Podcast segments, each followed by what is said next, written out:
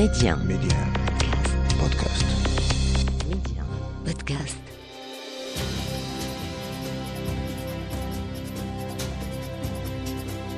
الرحلة إلى بيروت أولى روبورتاج الكبرى الخارجية لميدي أن في منطقة حرب بعد ثلاث سنوات على مجزرة مخيمي صبرا وشتيلا عندما أقدمت عناصر ميليشيات المسيحية متحالفة مع إسرائيل على قتل ما بين 800 و 2000 فلسطيني في المخيمين بين السادس عشر والثامن عشر من سبتمبر 1982 بعد ثلاث سنوات عادت المخيمات الفلسطينية إلى الواجهة بعد اندلاع ما سمي بحرب المخيمات الثانية وسيطرة حركة أمل الشيعية على بيروت.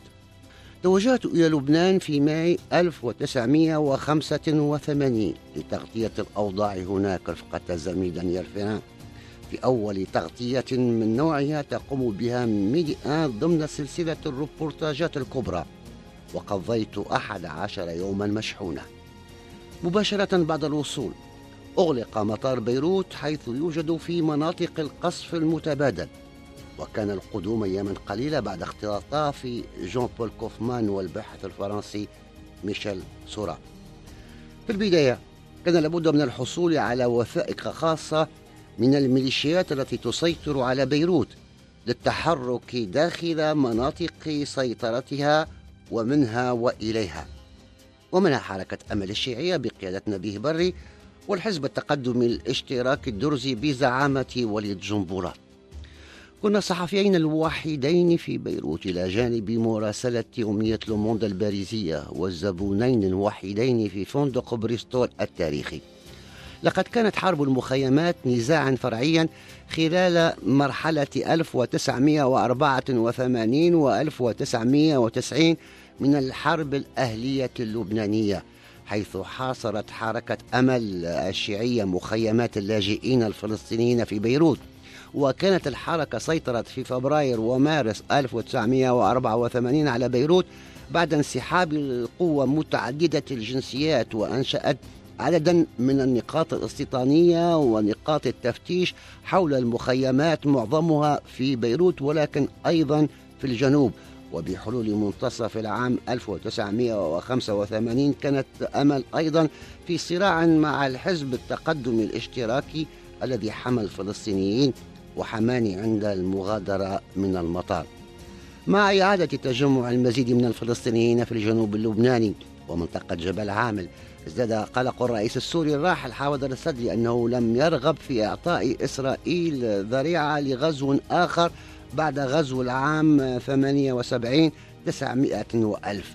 وجند هذه المرة ميليشيات حركة أمل الشيعية الأكثر نفوذا لطرد الفصائل الموالية للزعيم الفلسطيني الراحل ياسر عرفات حيث استفاد الأسد من هذا التحالف الذي مكنه من ممارسة قدر أكبر من السيطرة على الشؤون اللبنانية من خلال حلفائه اللبنانيين. والفائدة التي حققتها أمل هي الانتقام لعقود من السيطرة الفلسطينية على المناطق المأهولة بالشيعة في لبنان. أحد عشر يوما قضيتها لم يتوقف فيها القصف. كانت بيروت مدينة شبح تقريبا.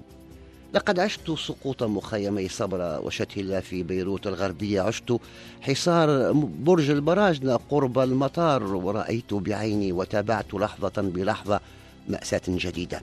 وعندما قررت دخول مخيم شتيل الطلبة السائق الذي يرافقني مبلغا إضافيا عن المبلغ الجزافي الذي أتلقاه يوميا وهو يرافقني في مختلف تحركاتي نظرا لخطورة المنطقة. اقتربنا من المخيم. كان الوضع هادئا بشكل يبعث على التخوف. لم يكن هناك أي أحد. وفجأة عندما اقتربنا خرج خمسة مسلحين من ميليشيا حركة أمل. وعندما خرجت بطاقة المرور التي تسلمتها في وقت سابق من الحركة في مقرها المركزي أعلمني المسلحون أن النبيه بري قام بإلغائها ويتعين الحصول على جواز جديد.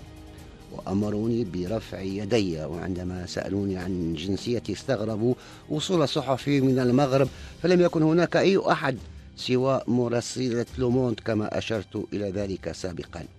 وسألني أحدهم لماذا ترتجف؟ فجاء جوابي سريعا حبيبي أنت ترفع في صدري رشاشك وتريدني أن أرقص.